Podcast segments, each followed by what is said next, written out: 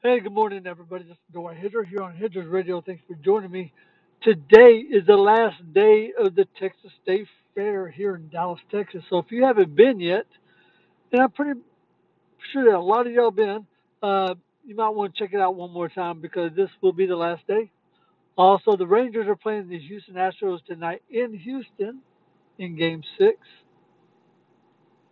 I know it's kind of early this morning, but you gotta love it. Well, that's all I have to say right now. Oh, another thing uh, before we go. Uh, the Dallas FBI says that there's a high rate risk for uh,